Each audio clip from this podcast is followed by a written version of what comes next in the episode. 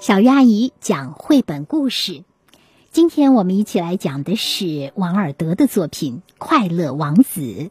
我相信有些小朋友是听说过这个故事的，对吧？那么今天呢，我和大家分享的这个版本呀，是《快乐王子》的绘本版。一边听故事，一边看书里的图，哇，这图真的好棒，好有震撼力！小鱼阿姨看到封面啊，那个落泪的王子的时候，我也感觉眼眶湿润了。好的画作就能够增强人们对作品的理解，所以我多么希望此时此刻你的手边也有广西师范大学出版社出版的这本《快乐王子》，一边听一边看图，感受。故事之美，作者是英国的奥斯卡·王尔德。我也希望你能记住他的名字。这个绘本的绘画部分是由杨志成绘，翻译梅静。好，现在我要翻开书，为你来讲《快乐王子》。杨志成想把这本书献给他的父亲故事王子杨宽林，感谢他对家人和生活的爱，也感谢他带给我更广阔的视野。这是会者的一段话。好，我们开始吧。快乐王子的雕像高高的伫立在城市中的一根石柱上，他浑身镶满了上好的薄金叶，双眼是闪闪发亮的蓝宝石。剑柄上镶了一颗光彩夺目的红宝石，大家都对他赞不绝口，真是跟风向标一样漂亮。一位想表现自己很有艺术品味的市议员说，但唯恐人们误以为他不切实际，他又赶紧补了一句：“哦，只不过没风向标那么有用。你为什么不能像快乐王子一样呢？”一位睿智的母亲对哭喊着要月亮的儿子说：“快乐王子，就连做梦都不会哭喊着要任何东西。”真高兴，这世上还有人如此快乐。一个沮丧的男人凝望着那座非凡的雕像，喃喃自语：“他真像个天使。”孤儿院的孩子们说。他们正走出大教堂，都披着鲜红的绯红斗篷，戴着围嘴。数学老师问：“ 你们怎么知道？你们又没见过天使？”啊，我们见过，在梦里。孩子们回答。数学老师皱起眉头，一脸严肃，因为他不赞成小孩做梦。一天夜里，一只小燕子飞过城市上空。他的朋友六周前就已飞往埃及，他却因为贪恋那根最美丽的芦苇留了下来。早春的一天，燕子顺着河流飞向下游，追逐一只黄色大鹅。就在那时，他碰见了那根芦苇，因为被芦苇纤细优雅的腰肢吸引，他便停下来跟芦苇说话。我能爱你吗？燕子向来直截了当。芦苇深深的弯下了腰，于是它围着它飞了一圈又一圈，翅膀轻触水面，带起层层银色涟漪。这样的求爱方式，燕子坚持了整整一夏天。哦，这种恋情真可笑！其他燕子叽叽喳喳地说。芦苇不仅没钱，亲戚还那么多。的确，河里到处都是芦苇。后来秋天到了，其他燕子都飞走了。大家走后，这只爱上芦苇的燕子觉得很寂寞，它也开始厌倦自己的爱人了。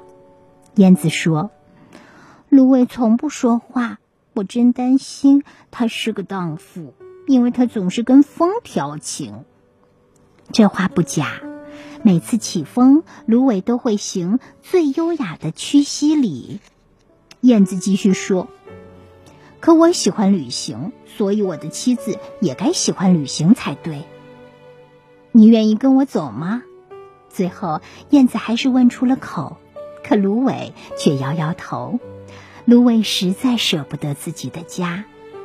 原来你一直在玩弄我。燕子大声地说：“我要去金字塔那边了，再见。”说完，它便飞走了。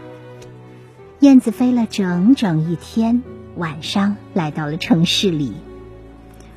我该在哪儿过夜呢？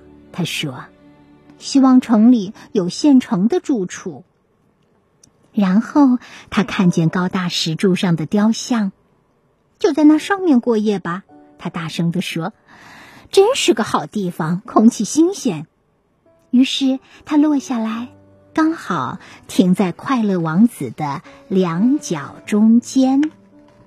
哈哈，我有间黄金做的卧室啦！燕子环顾四周，喃喃自语。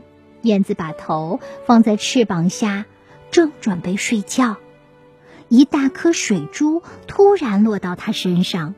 嗯，真奇怪，它嚷道：“天上没有一丝云，星星也清晰又闪亮，却偏偏下起雨。哦，北欧的天气真可怕。芦苇向来喜欢雨，但那不过是他自私自利的表现罢了。”接着又落下一滴。嗯，要是不能避雨，这雕像还有什么用？燕子说。我还是去找根上好的烟囱吧。他决定飞走。可是，他还没来得及展开翅膀，第三滴泪又落了下来。燕子抬起头，啊，他看到什么了？快乐王子眼里噙满泪水，泪珠顺着黄金脸颊直往下淌。月光下，他的脸那样美丽，小燕子不由得满心怜悯。你是谁？燕子问。我是快乐王子。那你干嘛哭得这么伤心？燕子问。还把我身上都打湿了。以前我还活着，有一颗人心时，雕像回答，根本不知道眼泪是什么。因为我当时住在无忧宫，任何哀愁都无法进入那里。白天我跟同伴在花园玩耍，晚上我就在大厅里领着大家跳舞。花园四周有一圈非常高的围墙，我却从没想过去问问墙外有什么。我周围的每样东西都如此美丽，臣民们叫我快乐王子。如果欢愉就是快乐。那我的确快乐无比，我就这样活着，直到死去。我死后，人们把我立得这么高，所以我看见了自己的城市里所有的丑陋和苦难。尽管我的心是铅做的，我还是忍不住落泪。啊，它竟不是纯金的，燕子喃喃自语。他非常有礼貌，不会高声谈论别人的私事。在很远，雕像用低沉悦耳的声音继续说道：“很远的一条小街上，有所破房子，有扇窗户开着。我看见一位妇人坐在桌边，她面黄肌瘦，满脸疲惫，一双手又粗又红，到处是针眼儿，因为她是个裁缝。”她正在为一件缎袍绣西番莲花边，下次宫廷舞会，皇后最可爱的女侍从官就会穿上这件衣服。妇人的小男孩病了，正躺在房间角落的一张床上，孩子发着烧，想吃橘子，可妈妈能给他的只有河水，所以他哭个不停。燕子，燕子，小燕子。你能把我剑柄上的红宝石送给他吗？我的双脚被固定在基座上，我动不了。伙伴们在埃及等我呢，燕子说。他们在尼罗河上飞来飞去，跟大朵大朵的莲花说着话，很快就会去伟大的法老的墓穴过夜。法老躺在彩绘棺材里，身上裹着黄色亚麻布，还抹了防腐的香料。他脖子上挂了串淡绿色的翡翠项链，他的双手好似干枯的树叶。燕子，燕子，小燕子，王子说：“你就不能陪我一夜，当一回我的信使吗？那孩子该多口渴呀，他妈妈该多难过呀！”我不喜欢男孩，燕子回答：“去年夏天我待在河上时，磨坊主的两个儿子真粗野，总冲我扔石头。当然，他们永远打不到我。我们燕子飞得多快呀！再说，我还来自一个向来以灵敏著称的家族。但不管怎么说，他们那种行为是很无理的。可快乐王子那样忧伤，小燕子也很难过。这儿真冷，他说。但我还是陪你一晚，给你当一回信使吧。谢谢你，小燕子。王子说。于是燕子啄下王子剑柄上的大红宝石，衔在嘴里，飞过一座又一座屋顶，朝远处而去。燕子飞过大教堂尖塔，看见上面的白色大理石天使雕像。它飞过王宫，听见跳舞的声音。一位漂亮的姑娘和爱人走到阳台上。星星真美啊，他对他说：“爱情的力量真奇妙。”希望我参加宫廷舞会的裙子能按时送到。他回答：“我已经下令要绣上西番莲花，但那些女裁缝真是太懒了。”燕子飞过河面，看见挂在船桅上的灯笼。它飞过犹太人聚居区，看见几个老犹太人正在讨价还价。在铜制天平上称量钱币，最后它飞到那所破房子，往里看去。发烧的孩子在床上滚来滚去，妈妈却因为太累而睡着了。燕子跳进屋，把硕大的红宝石放在桌上，就挨着那妇人的顶针。然后它轻轻地绕着床飞了一圈，用翅膀给男孩的前额扇风。真凉快啊！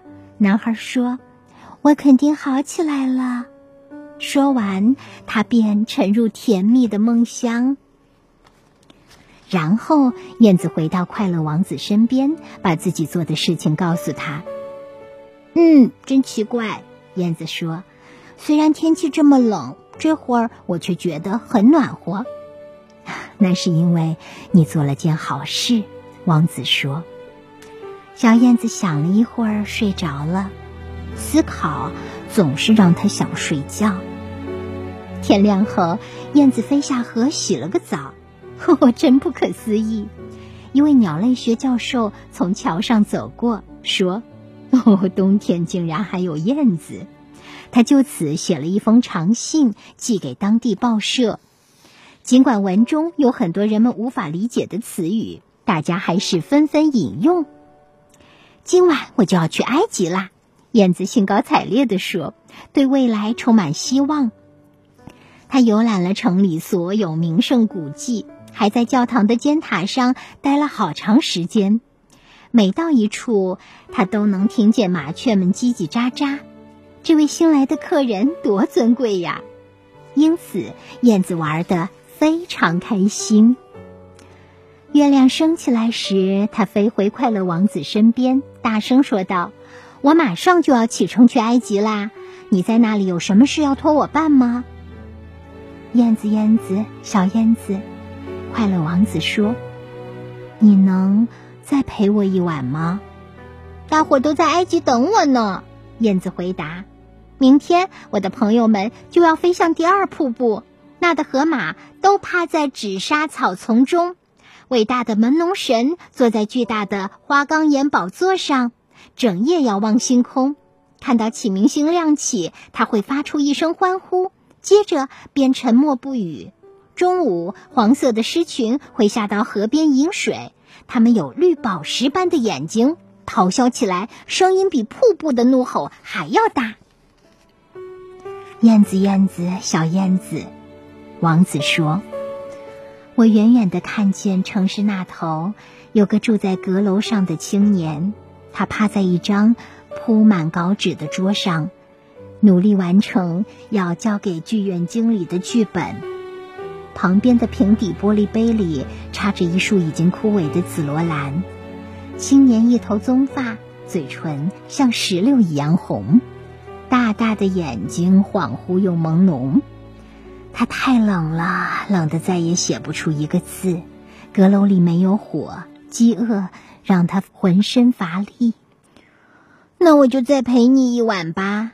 好心的燕子说：“要我也给他送块红宝石吗？”唉，我现在没有红宝石了。王子说：“就剩一双稀有蓝宝石做的眼睛。这对蓝宝石产自一千年前的印度，请取一颗下来给他送去。只要把它卖给珠宝商，他就能买食物和柴火，完成剧本了。”亲爱的王子，我可不能这么做。”燕子说着，还哭了起来。“燕子，燕子，小燕子。”王子说。就听我的吧。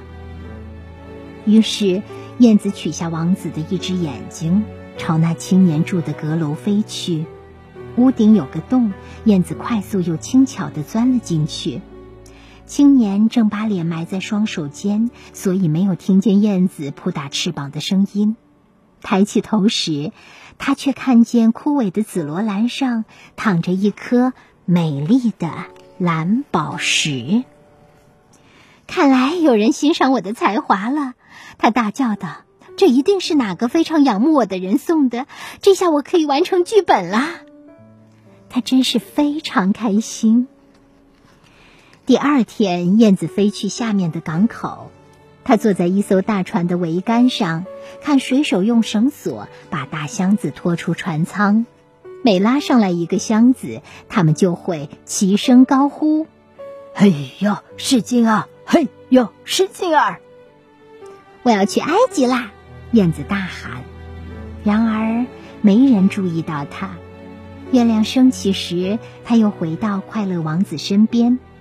他大声说：“我是来跟你道别的。”燕子，燕子，小燕子，王子说：“你能再陪我一晚吗？”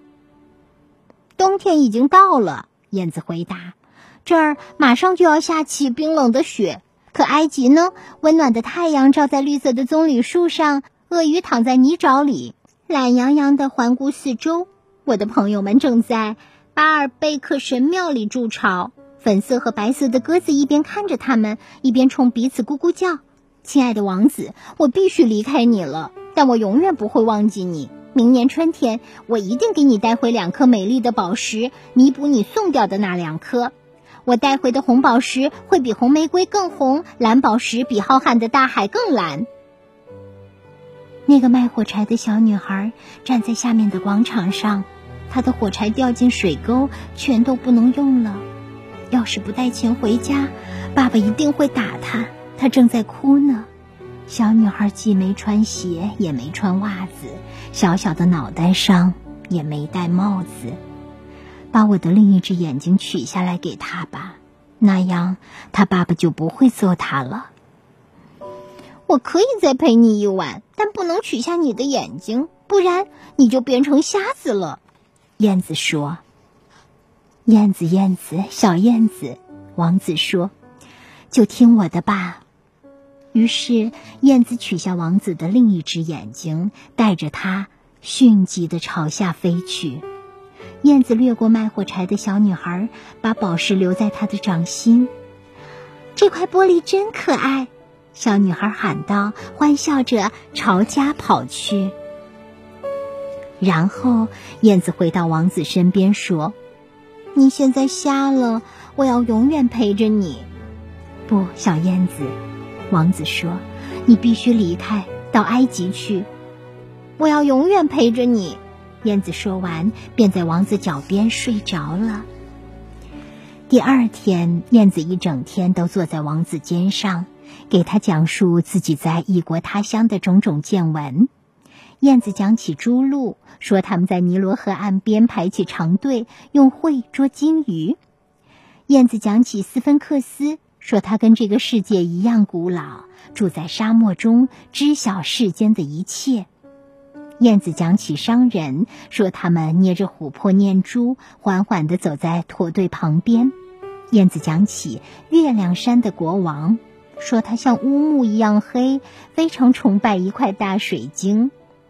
燕子讲起那条睡在棕榈树上的绿色大蟒，说有二十个祭司拿蜂蜜蛋糕喂它。燕子还讲起一群小矮人拿平整硕大的树叶当船，一边乘船渡过大湖，一边不停地与蝴蝶开战。可爱的小燕子，你给我讲了这么多不可思议的故事，但最不可思议的还是那些受苦受难的人们。没有什么事比苦难更不可思议。小燕子。飞过我的城市，把见到的一切都告诉我吧。于是，小燕子飞过这座巨大的城市，看见富人在他们的漂亮房子里寻欢作乐，乞丐们却只能坐在大门口。燕子飞进阴暗的小巷，看见面色苍白、忍饥挨饿的孩子们无精打采地望着黑乎乎的街道。一座桥的拱门下。两个男孩子拼命地靠在对方怀里取暖。我们好饿呀，他们说：“不准躺在这儿！”看守大声斥责。于是两个小男孩不得不走进雨中。燕子飞回来，把看到的景象告诉王子。我浑身都是上好的薄金叶，王子说。你一片一片的取下来，送给那些穷人吧。活着的人总觉得黄金能带来快乐。燕子一片又一片的取下那些上好金叶，直到快乐王子完全失去了光泽，变得灰扑扑的。燕子把金叶一片片的送给穷人。孩子们的脸变红了，他们欢笑着在街上做游戏，大声的呼喊：“我们有面包吃啦！”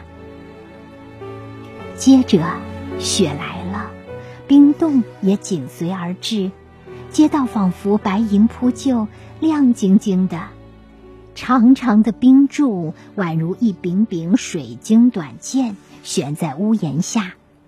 往来的行人都穿着毛皮大衣。小男孩们戴着绯红的帽子滑冰，可怜的小燕子越来越冷，但还是不愿意离开他深爱的王子。他趁面包师不注意，啄食店门外的面包屑，并努力的拍打翅膀取暖。但最后，他还是知道自己要死了，就要死了。于是用尽最后的力气，再次飞到王子的肩上，喃喃道：“再见，亲爱的王子。”我能亲吻你的手吗？真高兴你终于要去埃及了，小燕子。王子说：“你在这儿待得太久了，不过你得亲吻我的唇，因为我爱你。”我不去埃及，小燕子说：“我要去死神的宫殿。死神是睡眠之神的兄弟，不是吗？”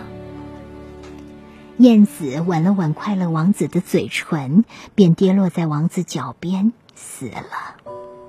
就在此时，雕像内部突然响起了奇异的爆裂声，仿佛什么东西碎了。原来是那颗铅心裂成了两半，肯定是因为酷寒的天气吧。第二天一早，市长在几位议员的陪同下到雕像下的广场散步。经过石柱时，市长抬头看了一眼雕像，说：“哦天哪，快乐王子看起来真寒酸。”“嗯，的确很寒酸。”几位议员向来只会附和市长，也凑上前细看。哦，他宝剑上的红宝石掉了，眼睛没了，身上的金叶也不见了。市长实事求是地说：“呵呵真是比乞丐好不了多少。”嗯，他脚边还有只死鸟。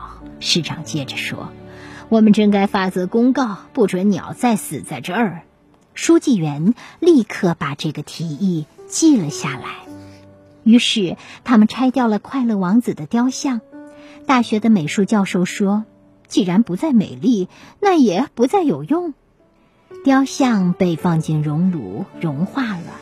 市长还召集了一次会议，研究。怎样处理那块金属？